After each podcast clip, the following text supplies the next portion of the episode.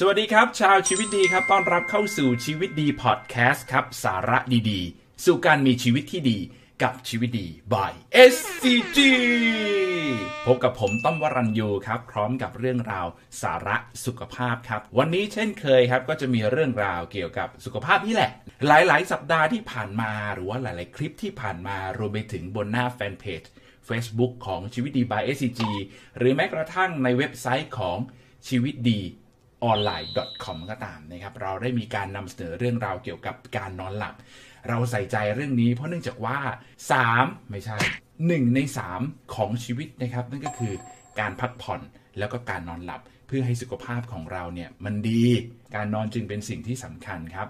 วันนี้ชีวิตที่พอดแคสต์นะครับก็อยากจะมาชวนคุณเนี่ยคุยเรื่องราวเกี่ยวกับการนอนหลับกัน แต่จะเป็นเรื่องราวเกี่ยวกับตัวช่วยในการนอนหลับ ไม่ใช่ที่นอนหมอนมุง้ง ไม่ใช่เรื่องของอากาศ ไม่ใช่เรื่องอะไรต่างๆ แต่เป็นเรื่องของสารตัวหนึ่งที่สามารถช่วยให้เรา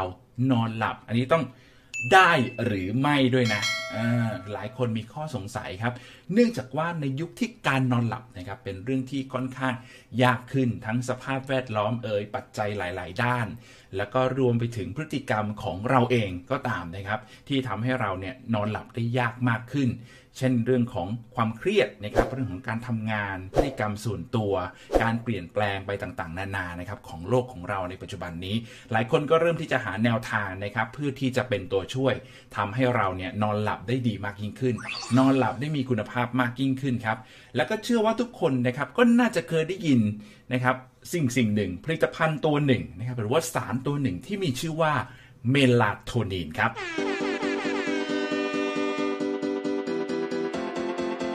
Let every day be healthy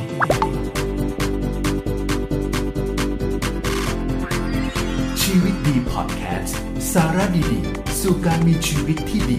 กับชีวิตดี by SCG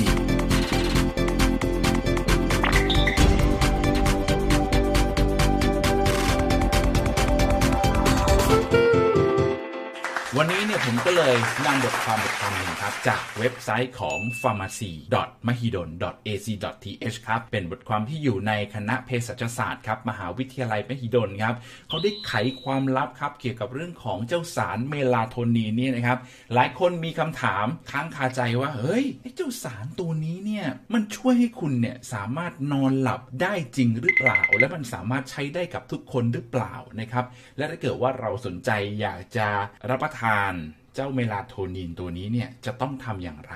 แล้วก็มีข้อควรระวังอะไรบ้างครับ วันนี้เราไปทราบพร้อมๆกันครับ ก่อนอื่นเลยนะครับ ฝากกดไลค์กดแชร์ กด subscribe นะครับ กับช่องทางของชีวิตดี by SCG ครับ ที่ YouTube Channel ของเรา แล้วก็รวมไปถึงช่องทางอื่นๆ อีกมากมายด้วยนะครับ ที่เราจะขึ้นให้ตรงนี้นะครับ เป็นเพื่อนกับเรา แล้วก็เราจะมีเรื่องราวดีๆ ครับ มานำเสนอคุณอย่างแน่นอนครับ ก่อนอื่นเลยครับความลับข้อที่1ครับเดี๋ยวเรามาดูกันดีกว่าครับว่าเจ้าเมลาโทนินเนี่ยคืออะไรนะครับเมลาโทนินเป็นฮอร์โมนชนิดหนึ่งของร่างกายครับที่สร้างขึ้นจากต่อมภายในโดยมีหน้าที่ที่สำคัญในร่างกายของเราครับ โดยจะเป็นเสมือนกับกุญแจในการเปิดประตู สู่การนอนหลับอันนี้เขาว่าอย่างนั้นคริก เริ่มง่วงเลยอะไรประมาณนี้แหมโดยร่างกายของเราครับจะเริ่มหลั่งสารเจ้าตัวนี้ออกมาตั้งแต่ช่วงประมาณพระอาทิตย์ตกดินนะครับ แล้วก็ร่างกายก็จะมีการปรับระดับสารเจ้าเมลาโทนินตัวนี้ให้สูงขึ้นครับ ในช่วงครึ่งหนึ่งนะครับของกลางคืนนะฮะหรือว่า half of night นั่นเองนะครับ ก็คือออคืนหนึ่งก็แปดชั่วโมงใช่ไหมประมาณครึ่งหนึ่งเนี่ยมันจะค่อยๆ ขยับขึ้นขยับขึ้นเพิ่มสูงขึ้นครับ โดยความมืด จะกระตุ้นการหลั่งเจ้าเมลาโทนินนี้นะฮะ ในขณะที่แสงเนี่ยจะยับยั้งการหลั่งของสารเมลาโทนินนี้ เพราะฉะนั้นครับในช่วงเวลากลางวันนะครับ มันก็จะสารตัวนี้ก็จะไม่ค่อยออกมาสักเท่าไหร่ แต่ถ้าเราเริ่มปิดม่านนะครับ เริ่มอยู่ในที่มืด นั่นแหละ นั่นแหละอมันจะเริ่มมา นะครับในปัจจุบันนี้นะครับมีการศึกษาพบว่าการได้รับแสงสีฟ้านะครับ เช่น แสงจากโทรศัพท์มือถือของเรา จะสามารถยับยั้ง หรือว่าชะลอการหลั่งของเมลาโทนินได้ครับนอกจากนี้แล้วครับการศึกษาจากคลินิกนะฮะยังพบว่าผู้สูงอายุมีแนวโน้มที่จะพบการหลั่งเจ้าเมลาโทนินเนี่ยน้อยลงครับ จึงทำให้พบว่า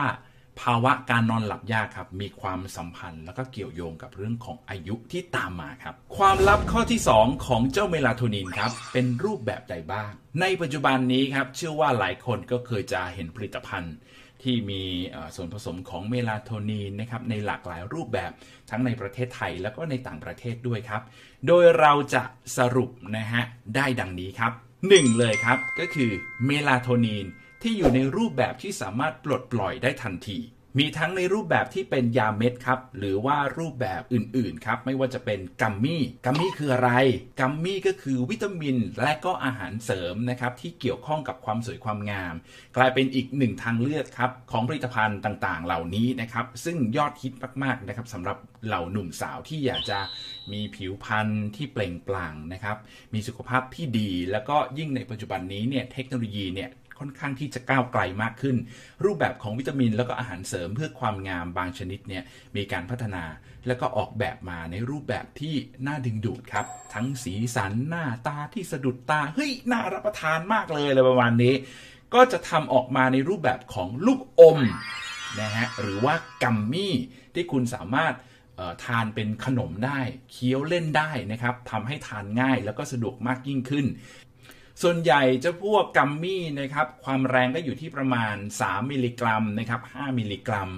รวมไปถึง 10 มิลลิกรัมนะครับโดยรูปแบบนี้เนี่ยก็จะไม่มีขึ้นทะเบียนเป็นยาในประเทศไทยหลังสักเท่าไหร่นะครับมาดูแบบที่ 2 กันดีกว่านะครับแบบที่ 2 กับเมลาโทนินในรูปแบบที่สามารถออกฤทธิ์ เนิ่นๆ ความแรงประมาณ 2 มิลลิกรัม เป็นรูปแบบที่มีการจำหน่ายเป็นยาในประเทศไทยครับ และก็มีข้อบ่งใช้ในการรักษาอาการนอนไม่หลับนะครับ แบบปฐมภูมิในระยะสั้นๆ ในผู้ป่วยที่มีอายุประมาณ 55 ปีขึ้นไป โดยใช้ขนาดประมาณ 2 มิลลิกรัมครับรับประทานก่อนนอนนะครับประมาณ 1 ชั่วโมง ก็จะทำให้ผู้สูงอายุนะครับรู้สึกง่วงแล้วก็หลับสนิทแล้วก็หลับได้ง่ายมากยิ่งขึ้น ไม่ต้องตื่นกลางดึกครับ โดยสามารถใช้สูงสุดติดต่อกันได้เป็นเวลาประมาณ 13 สัปดาห์นะครับ รูปแบบยาที่มีในประเทศไทยเนี่ยก็จะเป็นรูปแบบที่ออกฤทธิ์แบบเนิ่นนะ ค่อยๆออก ค่อยๆออกทีละนิด ซึ่งจะมีลักษณะก็คือมีการปล่อยเจ้าตัวยาออกมาเนี่ยทีละนิดทีละนิดทีละเล็กทีละน้อย แล้วก็สามารถเรียนแบบการหลั่งนะครับของเมลาโทนินตามธรรมชาติที่ร่างกายของเราเนี่ยสามารถผลิตขึ้นเองได้นะครับ ได้เป็นอย่างดี ซึ่งก็จะมีการหลั่งทีละนิดทีละนิดนะครับ จนถึงในระดับสูงสุดก็จะค่อยๆ ลดลงตลอดช่วงระยะเวลาของการนอนของเรา มีการทดลองนะครับจากทางคลินิกขนาดเล็กนะครับมีการเปรียบเทียบการออกฤทธิ์ระหว่างเมลาโทนินในรูปแบบของการปล่อยทันทีเลย คือทานไปปุ๊บฟุบมาเลยนะฮะแล้วก็เมลาโทนินในรูปแบบที่ออกฤทธิ์แบบเนิ่นนะครับดูว่าซึ่งก็พบว่าเมลาโทนินที่เป็นรูปแบบในการออกฤทธิ์ทันทีเนี่ยจะเหมาะสมกับกลุ่มคน ผู้ที่ค่อนข้างหลับยากครับ แล้วก็ในขณะที่รูปแบบที่ออกฤทธิ์แบบเนิ่นเนี่ยก็จะเหมาะสมกับภาวะของการนอนไม่หลับแบบที่ชอบตื่นกลางดึก หรือตื่นหลับหลับตื่นตื่นบ่อยนะครับ อย่างเช่นคนที่หลับไปแล้วแล้วก็นะครับสะดุ้งตื่นฝันเอยหรือตื่นมาเข้าห้องน้ำอะไรอย่างเงี้ยนะก็แบบเนิ่นก็จะเหมาะกับคนกลุ่มนี้มากกว่า ความลับข้อที่ 3 ครับก็คือ แล้วสรุปเจ้าเมลาโทนินเนี่ยเป็นยาหรือเป็นผลิตภัณฑ์อาหารเสริมกันแน่ มาถึงตรงนี้แล้วครับหลายคนก็จะสงสัยว่า เอ้ย แล้วสถานะทางกฎหมายของเจ้าเมลาโทนินที่มีการจำหน่ายทั่วไปนะครับต่างท้องตลาดเนี่ยนะครับ มันอยู่ในสถานะไหนกันแน่ อันนี้เบื้องต้นครับ เราจะต้องมาทำความเข้าใจกันก่อนว่า ข้อกฎหมายของแต่ละประเทศนั้นเนี่ยค่อนข้างมีความที่จะแตกต่างกัน เช่น ประเทศสหรัฐอเมริกานั้นครับเมลาโทนินมีสถานะเป็นเพียงผลิตภัณฑ์เสริมอาหารเท่านั้นนะครับ ซึ่งอาจมีทั้งในรูปแบบของการปล่อยออกมาทันที รวมไปถึงรูปแบบการออกฤทธิ์แบบเนิ่น อย่างไรก็ตามแล้วนะครับด้วยสถานะที่เป็นผลิตภัณฑ์เสริมอาหาร ข้อกำหนดในการควบคุมคุณภาพ จึงค่อนข้างเข้มงวดน้อยกว่ายาแน่นอน และยังส่งผลให้สามารถจำหน่ายได้ครับ ทั่วไปอีกด้วย ซึ่งต่างจากประเทศไทยครับ ที่เมลาโทนินนั้นเนี่ยขึ้นทะเบียนเป็นยาอันตรายนะครับเฮ้ยขนาดนั้นเลยเหรอนะฮะพอมีข้อกฎหมายนี้เนี่ยก็จะทำให้การจำหน่ายเนี่ยจะต้องจำหน่ายภายในร้านขายยา หรือจำหน่ายตามแพทย์สั่งเท่านั้นนะครับ มาดูความลับข้อที่ 4 กันดีกว่า ว่าเมลาโทนินเนี่ย สามารถช่วยให้เรานอนหลับได้จริงหรือเปล่า หลายคนเนี่ยอาจจะเริ่มสนใจ แล้วก็คิดอยากจะนำเจ้าสารเมลาโทนินเนี่ยมาลองใช้ดูว่าหลายคนมีปัญหาเรื่องของการนอนหลับยากหลับไม่สนิทนะครับหรือว่าคุณภาพการนอนหลับไม่ค่อยดี แต่อย่างไรก็ตามนะครับเดี๋ยวเรามาลองพิจารณากันก่อนดีกว่าครับเพราะว่าเจ้าเมลาโทนินเนี่ยมันไม่ใช่ยานอนหลับที่ครอบจักรวาลนนะบทบาทหน้าที่หลักของเจ้าเมลาโทนินนะครับก็คือการควบคุมการทำงาน ของจังหวะ ของจังหวะ circadian หรือที่เรารู้จักกันในนามของนาฬิกาชีวภาพ นะครับของตัวเราเองนั่นเอง ดังนั้นเนี่ยจึงสอดคล้องกับข้อบ่งใช้นะครับของเจ้าเมลาโทนินเนี่ยก็คือในการรักษาอาการนอนไม่หลับแบบปฐมภูมิครับก็คือแบบขั้นต้นนะในผู้ป่วยอายุตั้งแต่ 55 ปีขึ้นไปครับ ซึ่งคำว่าปฐมภูมิเนี่ยเนี่ยก็หมายความว่ามันไม่ใช่สาเหตุที่ชัดเจน เช่น ไม่ได้เกิดจากยา หรือว่าสภาวะทางจิตใจ หรือสิ่งแวดล้อมอื่น ๆ อันนี้ก็ไม่ใช่นะครับ จากการศึกษาผู้ที่มีอายุน้อยกว่า 55 ปี พบว่าการใช้เมลาโทนินในรูปแบบของการออกฤทธิ์แบบเนิ่น สามารถเพิ่มคุณภาพการนอนหลับได้ครับ หลายคนอาจจะรู้สึกเครียดนะทำให้นอนหลับยาก ก็อาจจะใช้เจ้าตัวเมลาโทนินแบบเนิ่นนะครับ มาลองใช้ดูก็จะทำให้คุณภาพการนอนหลับเนี่ยมันดีขึ้นนอนหลับได้ง่ายขึ้น แล้วก็ไม่ต้องตื่นในเวลากลางดึกนะครับในประเทศไทยนะครับก็ยังมีรูปแบบการออกฤทธิ์เนินที่มีจำหน่ายนะครับตามร้านขายยา จึงอาจจะเหมาะสมกับผู้ป่วยที่มีปัญหาในเรื่องของการนอนหลับที่ไม่ต่อเนื่องเป็นหลักซะมากกว่านะครับสำหรับการศึกษาอื่น ๆ เมื่อเปรียบเทียบในการใช้เมลาโทนิน แล้วก็ยาหลอกในการป้องกันภาวะเจ็ตแลกนะพบว่าเมลาโทนินเนี่ยมีประสิทธิภาพและก็ความปลอดภัยดี แล้วก็เมื่อใช้ในระยะที่สั้น ๆ นะครับ เพื่อป้องกันภาวะดังกล่าวเนี่ย โดยขนาดยาที่ใช้ก็จะอยู่ประมาณ 1.5ถึง3มิลลิกรัมนะครับ ทานก่อนเวลานอนของประเทศนะครับ ประเทศที่เป็นเป้าหมายในการเดินทางนะครับไปเล็กน้อย ตรงนี้ก็จะสามารถช่วยในเรื่องของลดอาการเจ็ตแลกได้ แต่อย่างไรก็ตามครับสำหรับผู้ที่สนใจอยากจะลองใช้เจ้าสารเมลาโทนินนี้นะครับ เพื่อที่จะช่วยลดอาการเจ็ตแลกคุณก็สามารถไปสืบค้นนะครับ ค้นหาข้อมูลเพิ่มเติมได้ครับ เกี่ยวกับเรื่องของ การลดอาการเจ็ตแลกเอยหรือว่าภาวะการเพลียนะครับขณะเดินทางนะครับด้วยการใช้เมลาโทนินได้เพิ่มเติมครับในเว็บไซต์ได้เลยนะฮะมาดูความลับข้อที่ 5 กันดีกว่าครับ ข้อควรระวังที่คุณจะต้องรู้ครับในการใช้เมลาโทนิน เมลาโทนินเนี่ยถือว่าเป็นยาที่ค่อนข้างปลอดภัยนะครับ ในการใช้เมื่อเราใช้ตามขนาดที่ระบุเอาไว้ และไม่พบอาการถอนยาครับ เมื่อหยุดใช้ยาก็คือจะไม่มีผลข้างเคียงหรือไม่มีเอฟเฟกใดๆตามมาครับ อย่างไรก็ตามครับ เราก็พบว่าขณะใช้ยาเนี่ยอาจจะพบอาการข้างเคียงครับไม่ว่าจะเป็นในเรื่องของการง่วงซึม การ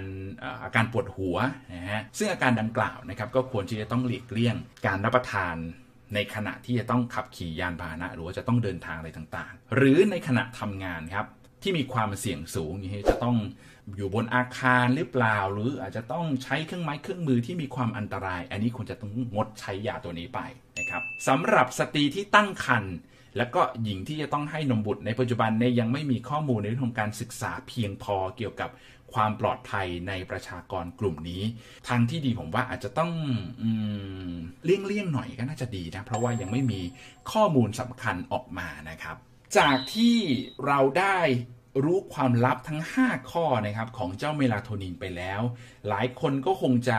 ได้รู้จักกับเจ้าเมลาโทนินนี้ในแง่มุมต่างๆ ที่มากขึ้น แต่ว่าอย่างไรแล้วนะครับหากมีอาการนอนไม่หลับนะครับแล้วก็สนใจที่อยากจะใช้เจ้าผลิตภัณฑ์ต่าง ๆ ที่มีส่วนผสมของเมลาโทนิน เบื้องต้นอยากจะให้สังเกตแล้วก็ลองปรับเปลี่ยนพฤติกรรมต่างๆ เป็นอันดับแรกก่อนนะครับ ก็คือยังไม่ต้องรีบใช้ทันที ลองดูก่อนว่า เฮ้ย เรานอนไม่หลับเพราะอะไร เราหลับยากเพราะอะไรเฮ้ยเราทานกาแฟ เราทานเครื่องดื่มที่มีคาเฟอีนหรือเปล่า หรือว่าเราออกกำลังกายในช่วงดึกนะครับ ร่างกายเลยตื่นตัวไง เราก็เลยนอนหลับยาก หรือว่าเล่นโทรศัพท์มือถือหรือเปล่านะครับหรือว่าดูซีรีส์เกาหลีอะไรประมาณนี้เนี่ยอาจจะเป็นเหตุผลอื่น ๆ หรือว่าพฤติกรรมของเราเองที่ทำให้เราเนี่ยนอนไม่หลับนะครับเป็นอันดับแรกก่อนนะ และก็ลองทดลองกับตัวเองครับ ไม่ว่าจะเป็นในเรื่องของการพยายามนอนหลับในเวลาเดิมๆทุกๆวันนะครับ ก็เรียกว่าเป็นวินัยในการเข้านอนกันละกัน แล้วก็ลองปรับเปลี่ยนนะครับพวกชุดเครื่องนอนต่างๆ ไอ้ที่ทำให้เรารู้สึกไม่สบายตัวนะครับ หมอนผ้าห่มนะครับหรือว่าอากาศในการนอนต่างๆ ก็ลองปรับเปลี่ยนดูนะครับ ตามที่บทความนะครับที่อยู่ในเว็บไซต์ของชีวิตดีออนไลน์ .com ในนั้นก็มีคำแนะนำเยอะแยะมากมายเลยทีเดียวนะครับ และก็สุดท้ายถ้ามันไม่ไหวจริง ๆ นะครับ ก็ลองปรึกษาเภสัชกรหรือว่าไปปรึกษาคุณหมอว่าเราสามารถใช้เจ้าเมลาโทนินนี้ หรือว่าวิตามินอื่น ๆ หรือว่ายาตัวอื่น ๆ ได้หรือเปล่านะครับ ตามคำแนะนำของแพทย์น่าจะดีกว่าครับ ฝากเอาไว้ด้วยกันแล้วกันนะครับสำหรับชีวิตดีพอดแคสต์ของเราในวันนี้ครับ ฝากกดติดตามกดไลค์กดแชร์กด subscribe นะครับ แล้วก็ติดตามกับชีวิตดี by SCG ของเราได้ ในทุกๆช่องทางของโซเชียลมีเดียเลยนะครับ วันนี้นะครับ ขอให้ทุกคนมีความสุขแล้วก็สุขภาพดีกลับมาพบกันใหม่ได้ครับ กับชีวิตดีพอดแคสต์สาระดีๆ สู่การมีชีวิตที่ดีกับชีวิตดี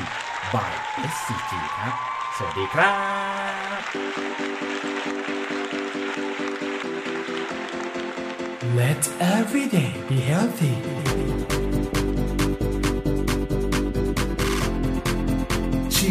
พอดแคสต์สาระดีๆ สู่การมีชีวิตที่ดี